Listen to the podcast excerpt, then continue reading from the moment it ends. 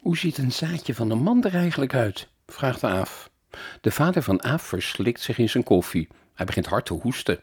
Ja, vertel jij eens, Aaf, hoe een zaadje van een man eruit ziet, zegt de moeder van Aaf lachend.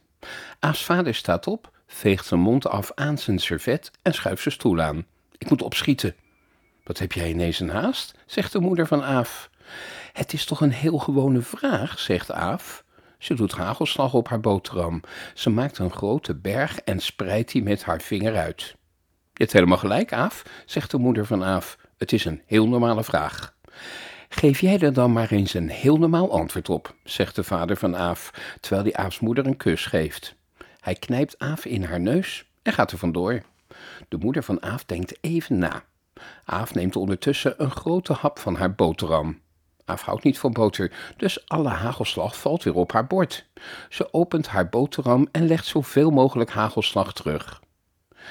Zaadjes van een man kunnen we niet met ons blote oog zien, legt de moeder van Aaf uit.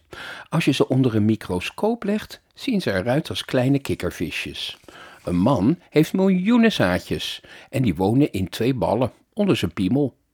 Aaf proest het uit. Stukjes brood en hagelslag vliegen uit haar mond.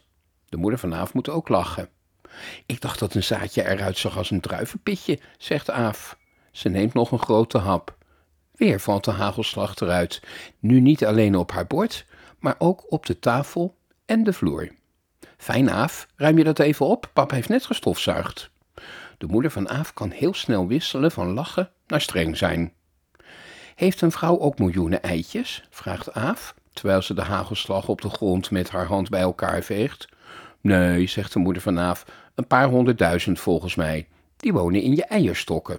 Elke maand komt er een eitje vrij. Dat eitje wacht dan eigenlijk onbevrucht te worden door een zaadje. Als er geen zaadje komt, dan wordt het eitje weer afgestoten. Snap je? Best stom hoor, al die eitjes die voor niks zitten te wachten, zegt Aaf. Wie wil er nou honderdduizend kinderen?